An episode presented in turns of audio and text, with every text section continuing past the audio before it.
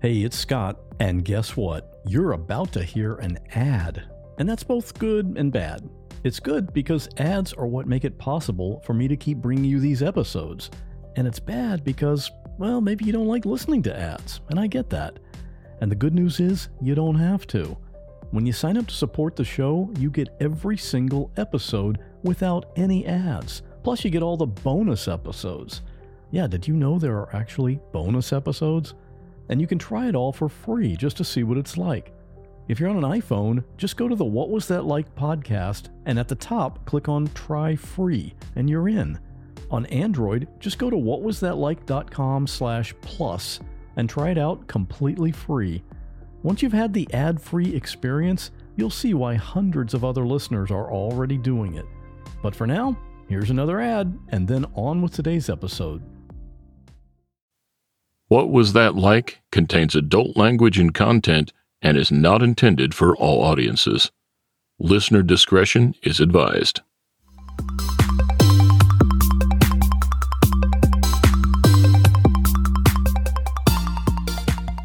Welcome to What Was That Like?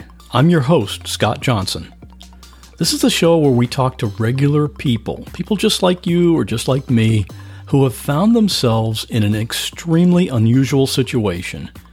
We'll hear their stories and get inside their head because we all want to know what was that like. More information about each episode at whatwasthatlike.com. Here we go.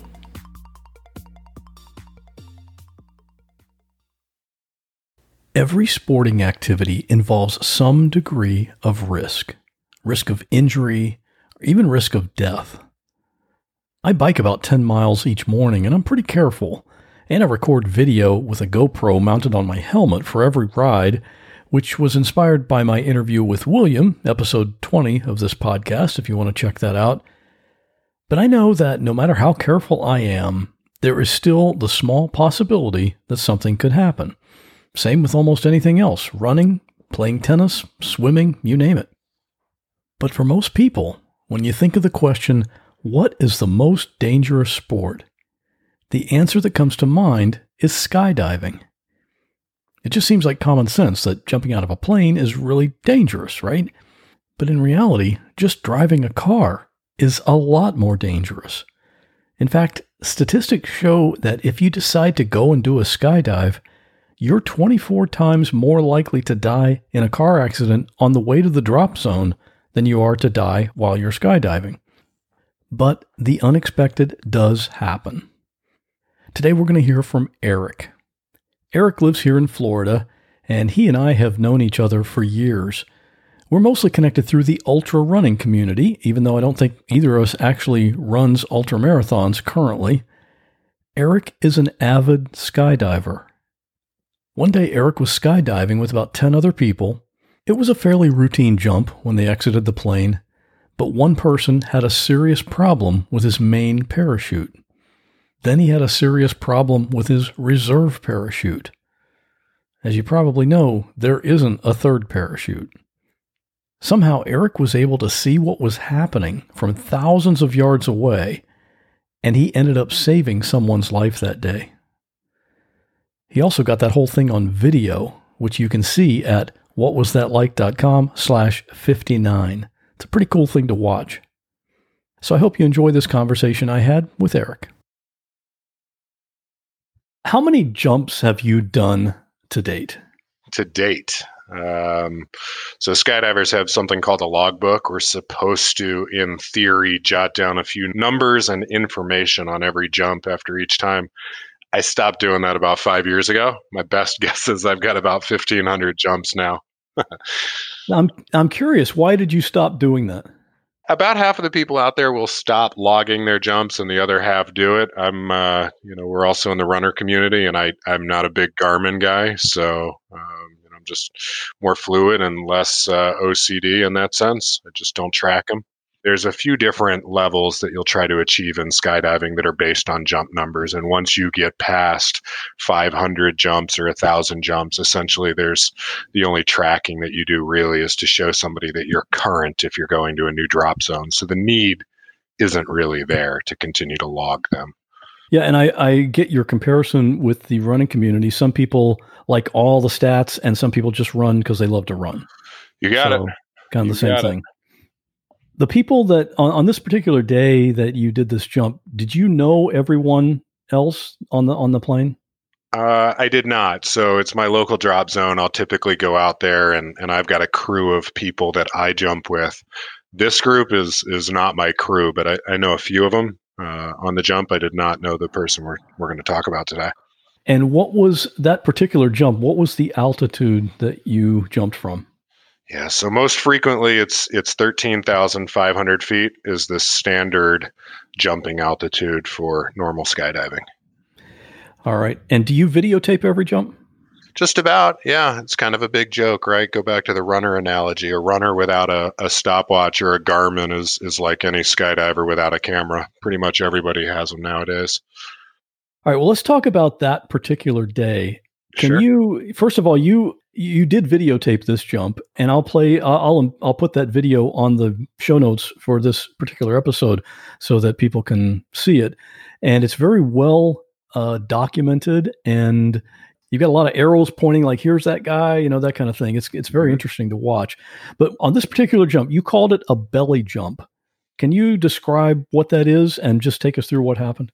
Sure. Yeah, I'll set the scene for you. So there's there's a few different types of skydiving. When you when you look at a normal skydiving video that most people see, you're seeing people in a belly to earth uh, orientation. They're falling kind of like they're about to do a big belly flop into a pool. That would be considered belly flying. That's uh, one of the most stable ways. That's how you learn to fly. Uh, as the sport has progressed, there's something called free flying, which is more of a three dimensional form of flying. You flip upside down on your head, kind of like you're in a handstand.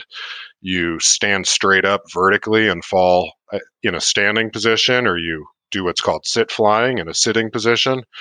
Generally speaking, new school is free fly and old school is is belly jumping. So at this point, kind of the joke is all the cool kids are free flying and all the you know the older folks are still stuck in the belly jumps not entirely accurate, but that's that's the good natured joking that we do at the drop zone. Uh, so for the most part, I've been doing free fly type stuff for quite a while. This group is was a group of um, people that have been in the sport for a long time. Some of the older, you know, skydivers, not in age wise, but have been doing it longer.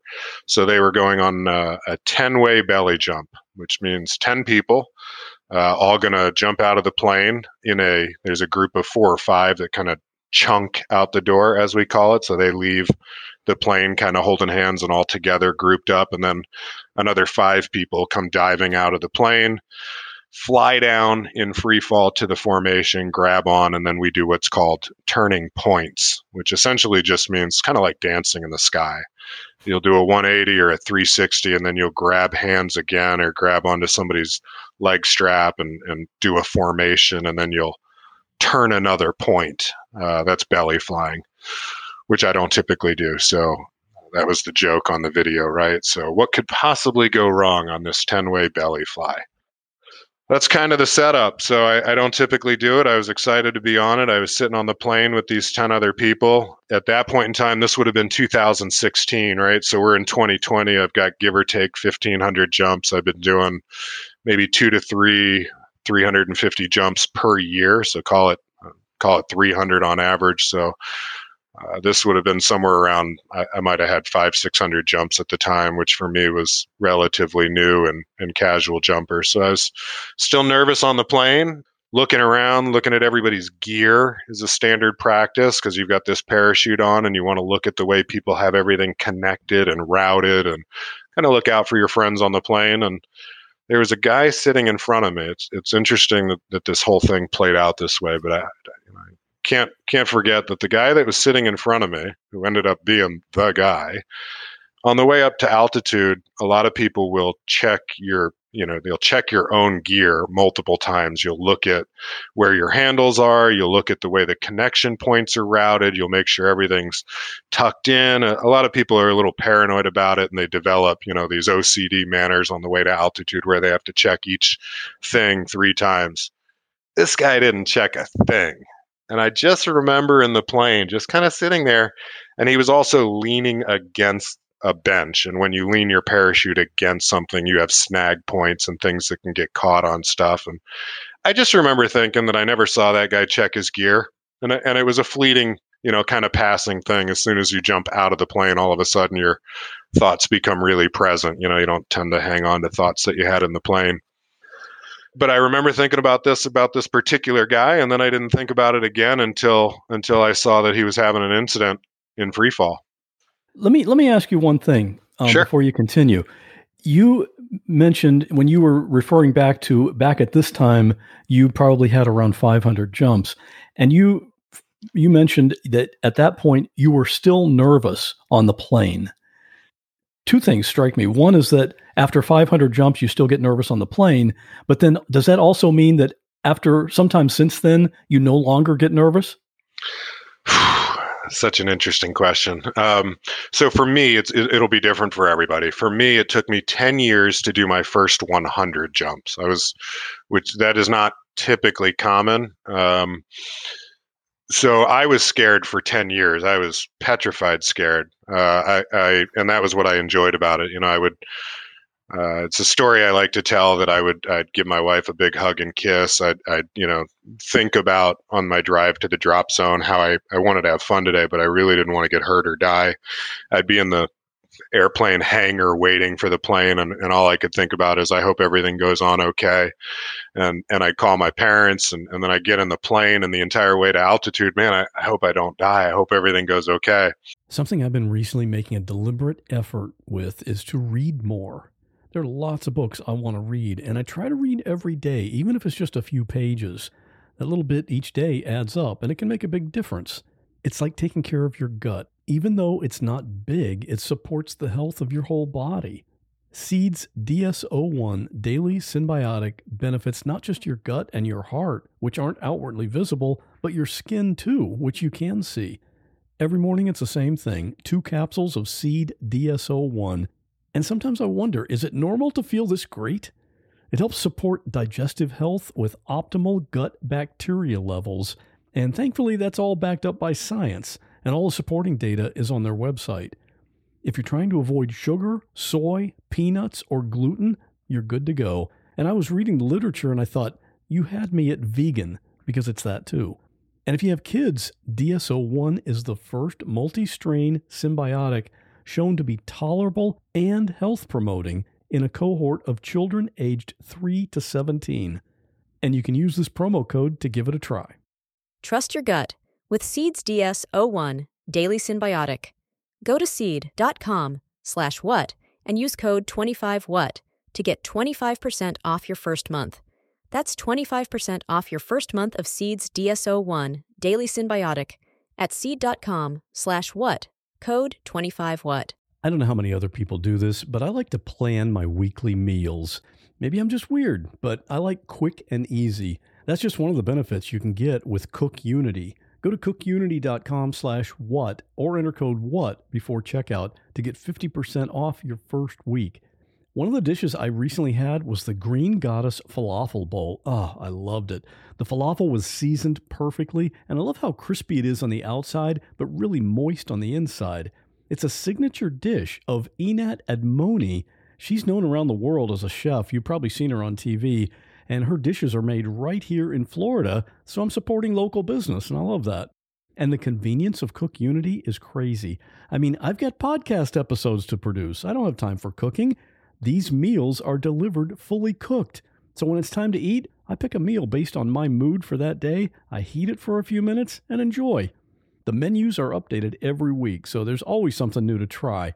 You can choose from over 350 meals based on your dietary needs or taste preferences, or go wild and have Cook Unity pick for you because every meal is just amazing. Make the best meal plan ever with the convenience, chef level quality, and endless variety of Cook Unity. Go to cookunity.com slash what or enter code WHAT before checkout for 50% off your first week. That's 50% off your first week by using code WHAT or going to cookunity.com slash what. Really paranoid about it. And then the last thing I think before I jump the, out of the plane is shit, man. I, I hope I don't die. And in free fall, you don't think about it at all. And I, I love telling people it's it's a great analogy to how there's nothing to fear but fear itself. You know, the moment that you're safe in the plane, in the hangar, you can't think about anything but death. And you jump out of the plane, and that's the last thing you think about because you're just in the moment, loving it. Humans are wired for this crazy, insane feeling. But I, I went through 500 jumps and I, I didn't jump super regularly. And so there's always a little bit of hesitation if you take a long break, if you take some time off, even now with 1,500 jumps. Due to COVID, I took a couple months off. And in the plane, the first jump back, my heart rate was going crazy. And in this case, a 10 way jump is kind of a bigger jump. And, and as a, at the time, I wasn't super current. And so being on a jump with nine other people all at once. There's a lot going on for somebody if you're not super current and super familiar with that situation. Yeah, that makes sense. Yeah, so so we all get into the formation, we hop out the door, we're in free fall. In free fall, you're typically on a belly jump. You could be falling about 130 miles an hour, 140 miles an hour. It's about a 45 to 50 second free fall from 13,500 feet until 5,000 feet, which is considered a breakoff point, which is where a 10 way formation would all go in different directions. You turn 180 degrees and you kind of star. You do a formation like a star and you just get as far away from everybody as possible before you throw your parachute. Uh, so that you don't open a parachute, point it at another skydiver, and, and end up, you know, having a uh, an impact underneath a canopy because you opened really close to somebody else is there kind of an unknown or an unspoken rule about which direction everybody's going to go to get away from everybody else? Because it seems like by chance you might go the same direction as somebody else. If you think about it this way, at, at the end of the jump, in theory, you know, you should always kind of be looking at somebody, each other. And uh, if the jump goes well, if it doesn't go well, it's called a zoo jump. We make fun of those. But when it goes well, you're you're always looking at somebody. You're kind of in a huddle. If you think about a football team, right? You're huddled up.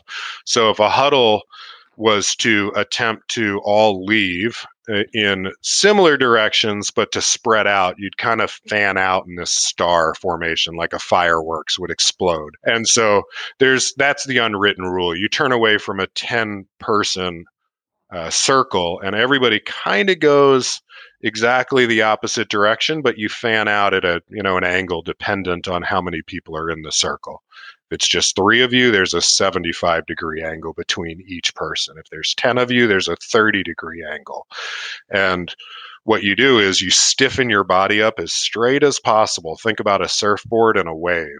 And the interesting thing about skydiving that's really fun to tell people is it's a very tactile sensation when you're in free fall on your belly, you could think about it a lot like bodyboarding or boogie boarding at the beach. The air at 130 miles is extremely tactile. When you put your hand out the window at 90 miles an hour and you do that thing where you point your hand up and down, the wind pushes your hand. And so when everybody breaks off, it's called break off at 5,000 feet. When everybody breaks off, you pin yourself into like what would look like a surfboard, really straight, really flat, and you point yourself at a 30 degree angle. And the goal is to cover as much distance and just get the hell away from people because opening the parachute in a big group of people that that can be one of the more dangerous parts of the sport. So this particular day, we all hop out of the airplane. It's a 10 way. We meet up. The skydive goes regularly you know, as planned. We're doing our turning points, which is, you know, 10 of us holding hands or doing whatever we do, turning in a circle. And all of that goes fine. And we get to break off at about 5,000 feet 40 seconds later. And at break off, everybody turns around as expected and starts breaking off. And uh, if you watch the video, Scott, I know you have, but if listeners watch the video, they'll see how tiny people are. You know, in, in theory, we're thousands of feet away from each other at this at the end of this breakoff point, and somehow, as I'm throwing my parachute, I, I'm looking around and I can see somebody who's still in free fall who really should be pulling a parachute out at this point and my parachute pops open and I, I swivel around, which again, the likelihood of me opening my parachute after seeing this in free fall pointing the other direction, being able to turn around and find this tiny little pinpoint of a person thousands of feet away that is still in free fall, somehow I did. and uh, it was very concerning, obviously. And I, I kept watching, and then I saw a parachute come out. Call it. You saw some fabric over his head, but he was still moving really quickly and erratically uh, from my vision. And I realized that the guy actually had a malfunction called a two out, which essentially means that he had a, a malfunction on his main parachute and he went to throw his reserve parachute. And both of those parachutes, for some reason, the main and then the reserve, were still there. And when you throw your reserve parachute, the idea is you do that and you get rid of your main. You have a cutaway. You cut away your main parachute to allow the reserve parachute to inflate and open uninhibited and unobstructed. If two parachutes open above your head, you can imagine they're going to fight for control. There's likely going to get twisted amongst each other. And essentially, both of your only options to save your life, if they get tied up together, there's no third option. So, really, two out is a really, really, really bad situation. And I realized as I was under parachute that this guy had a two out situation. Kind of follow him, which again, it's it's interesting for for whatever reason, my instincts, you know, had me go chase this malfunction, which normally you would see it, but you would land at the drop zone and you would tell somebody, and then they would go chase it in a truck for some reason this day, and, and I, I shouldn't say normally because I'm sure that there's other people that would chase, you know, under circumstances. I, I certainly would again, knowing how this ended, assuming it's safe to land there. But I saw this guy with his two parachutes out, and I instead of going towards the drop zone, I followed his malfunction away from the drop zone, and we. I ended up watching this guy falling, and with two parachutes out that are tangled, you don't fall very slow. He was still, my best guess was falling at 40 miles an hour ish. Uh, so, you know, as he were to hit the ground, that could be devastating, right? So, so I'm watching the guy. He ends up kind of. I can see that he's going to land about two miles off of the drop zone. I'm following him. I've got the whole thing on camera, and as I'm watching his parachutes and him come landing down, there's a set of trees that uh, you know kind of set away from everything else and it just so happens that this guy goes into these trees. And he and he had no control over his direction right? No control. Yeah these you know he, he may have had some ability to try to adjust it but um, he, not in the sense that you could you know steer and park a car in a driveway kind of thing. It was maybe he had some level of input but certainly not control and was anyone on the ground at the drop zone seeing the the problem he was having? Yeah, yeah. So anytime somebody's going to land off the drop zone, there's usually a spotter. There's a couple of employees at the drop zone that, you know, will keep their eyes up on the sky. They count the people that are in the plane versus how many parachutes come out. If somebody's not landing at the drop zone, uh, the first response is, "Oh boy, you know that guy's a, a dummy. He's going to have to pay for a ride back or something like that." Second response, you know, is, "Does everything look okay? Is there a cutaway?" And, and obviously, then concern. Uh, so certainly, they would have seen that somebody was going to land off at the drop zone, and more than likely, they they would have seen that there were you know two different color parachutes out. Mm-hmm. Yeah, yeah. So as luck would have it, I you know I I kind of knew in my head if this guy you know hits the ground, you know the way he is, he's probably not going to make it. And, and, I'm thinking, thank goodness he he landed into the trees. The likelihood of, you know, maybe getting snagged or caught up is is probably a good thing in that situation.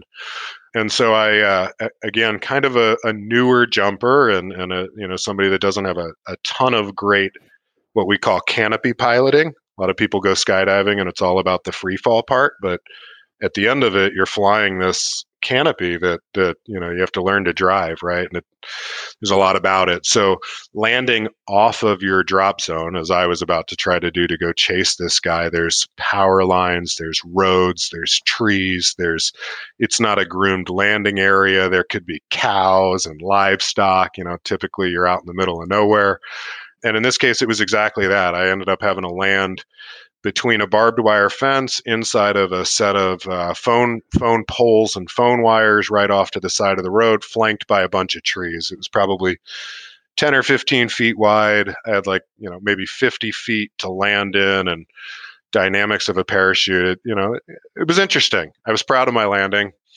Came came swooping in really close to where the guy was kind of yanked off my parachute, started yelling at the guy, Are you okay? Are you okay? I couldn't see him. He was swallowed up by the trees. And I went running in that direction, pulled off my helmet, yelling for the guy, dropped the helmet. And it turned out that the guy was, I saw him hanging from the tree. And I thought, Thank goodness, his feet were like, literally three inches above the ground, just kind of swinging back and forth above the ground. And I was like, holy shit, this guy didn't even hit the ground. It's amazing. Wait a minute. His you said his feet are three inches off the ground. Literally swinging back and forth three inches from the ground. He didn't make it all the way to the ground, which saved his life and then almost killed him. Because as I got closer to the trees, I realized that he wasn't answering me. He was purple. He was kind of foaming a little bit at the mouth, blue lips, purple lips, and and the the way your parachute is built from your shoulder straps to the top of the parachute are what's called your risers. They're the, the pieces of fabric that attach your body harness to the parachute as a wing. And one of the risers had somehow looped around his neck, and he was literally hanging, choking, and suffocating by the tree and by his gear. So I, I more learning lessons. So a lot of skydivers carry a uh, hook knife, which is a little knife that's built into a hook shape, a little uh, 180 degree hook shape, uh, so that you can use it to cut ropes and stuff if you get tangled up in a tree. I never carried a hook knife. I didn't have one. He was unresponsive. I tried as best I could there's too much tension on his body because he's a you know 200 pound man hanging from ropes so i couldn't unharness anything. I couldn't uh, disconnect his gear due to the tension. So i tried to lift him up as high as i could to unloop the risers from around his neck but i couldn't lift him off of the ground high enough to get above his head at the same time by myself to to free him but as I lifted him, I realized I, you know, I was able to take the tension off of his neck, and I kind of heard him, you know, kind of take these breaths. And as this was happening, thank goodness, another skydiver, one of the guys pictured in the in the picture that you have, also landed close, probably about 500 yards away. And as this was happening, um, I was holding this guy up. Duncan is the name of the skydiver that that um, that had this accident. I was holding him up, and I saw a gentleman named Matt, uh, one of the local skydivers, come running over and uh, screamed at Matt. And between the two of us, we were able to hold him up high enough that he was breathing and then unloop the risers off of his neck to get him down out of the tree alive. And at what point in this whole scenario did you realize, oh, yeah, that's the guy who didn't check his gear? Uh, that would have been that would have been later that day, later that night, kind of talking it through with with some friends and my wife. And what injuries did he actually have? None. The man walked away with it with no injuries. Um, his parachute didn't get uh, ripped up from the trees. He actually borrowed somebody else's parachute. The uh, the drop zone manager, uh, a guy named TK, he borrowed TK's rig and he went up on a skydive about 45 minutes later after this whole scenario. That's one of the most remarkable things about this whole story. it is. I mean, you got to think. It, I mean, I would think after that, man, this is either not my lucky day, or he could look at it as, wow, this is my absolute luckiest day. So I don't know. It just depends on your perspective, I suppose it's one of those situations where you know skydivers will always say or people that do some sort of adrenaline type of something or other like this always say you got to get right back on the horse otherwise that demon will eat you up. I don't honestly i don't think in that situation you know he's not a, a facebook guy he's not a social media guy. I, frankly i don't know that he's ever seen this video. I don't know that he knows he knows what happened but I, I think third person something like this is a hell of a lot scarier than it is first person you know, because I've had a cutaway. I've had to cut away my main. I've had to ride the reserve. It's such a quick, scary, but you're in control. You've been trained to do what you do, kind of a thing. And man, when you get knocked out, when you go unconscious, when you pass out, if somebody chokes you up, if you're if you're a jujitsu guy, you don't remember a whole lot. You don't necessarily remember stuff is going good, and then you wake up. And I'm guessing he doesn't remember. And I haven't really talked to him. I've, I've seen him a few times since this, but frankly, out of respect, I, I just really didn't talk to him too much about this. But I, I don't know if it was as scary for him as it might have been for somebody watching it third person. But I do remember, you know, one of the big things for me is is this guy definitely. There's no question. There's no question. He's a dead man if I don't land there you know if if somebody doesn't land there if, if you don't get him out of the tree he was he was joking he was suffocating. It would have been five ten minutes and and it was 10 minutes before other people showed up in their cars and they found the area because they saw you know somebody's parachute close to the road. He, he would have been hard to find and I, I just remember looking at that guy. He went skydiving again, which at the time I thought it was crazy, just like you did and you expressed. Now I, I get it. But all afternoon I looked at him and I was like, that's a dead man walking. And he was, he's, um, he travels to Z Hills or Skydive City, Zephyrhills, Florida. He travels to Zephyrhills, Florida every year for Thanksgiving. Uh, he's from the UK. He's got a family. He's got kids. He's got a wife and he left on a vacation to go have fun, to go do skydives for a week. And he was like a hair's breadth from somebody calling his wife and telling his wife and kids that he, he wouldn't make it home, right? Like it just uh, it impacted me so much staring at this guy thinking his family you know like he, he's going to go home to his family and he's just walking around here like nothing happened it's crazy is this the first time you've ever saved someone's life uh, yeah, yeah. Hopefully the last. oh, okay. So it hasn't happened again since then. Okay. It hasn't. I've pulled people out of the trees before. That's not the only time. That's kind of a joke at the drop zone, as I happen to be around when people fly into trees and uh, so that's that's not terribly uncommon. But but in this case, it's it's definitely uh, the only time in the sport that I've saved anybody's life, and, and glad to have been there. And the drop zone was was super thankful. They ended up uh, giving me the equivalent of you know eight hundred bucks worth of 50 skydives or something just just for looking out for people around. It's really really interesting. It was it was very just a series of lucky things seeing the guy as such a small tiny dot in free fall and and being able to see him again and just the fact that he landed in the trees instead of landing on the ground with that situation would you know weird weird stuff it is, yeah, and I encourage people to watch the video because in in watching it, I mean, you've got you've annotated an arrow so that people can see, yeah, that's the guy. But I mean, it is just a dot. I, I don't, I still don't understand how in the world you could have spotted him, but you did. And, yeah. Uh, thankfully, you did. Well, it's it's you know, as a skydiver, you're definitely trained to look around. There's a bunch of other parachutes flying around. It's uh, not super common, but people get injured and they die because somebody in free fall falls too close to them and it impacts somebody who's already pulled a parachute. There's a whole set of rules like merging on the highway or these silly roundabouts. You know, you know who goes first. And I was talking about belly flying and free flying. If I'm on my head falling in a vertical line, kind of like a pencil falling straight down, I could go 250 miles an hour without a, a problem and a belly flyer goes 130 miles an hour.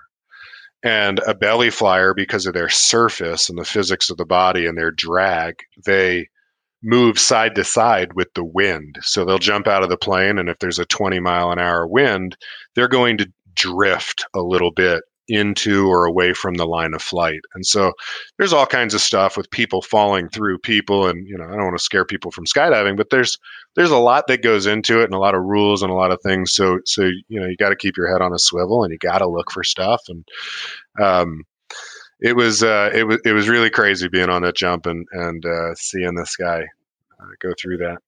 Do do you have any theory on what caused his problem or how it could have been avoided?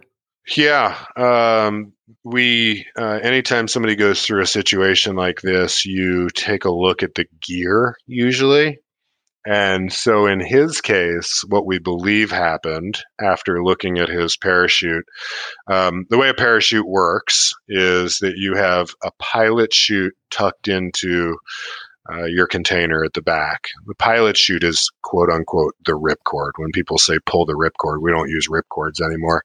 We have a pilot chute um, that you take and you throw it into the wind while you're in free fall. And this tiny little pilot chute pulls on a, a rope or um, uh, your bridle, it's called. It pulls on this rope 15 feet and then it gets to your container and it unlocks the container through the tension of the wind pulling the pilot chute back.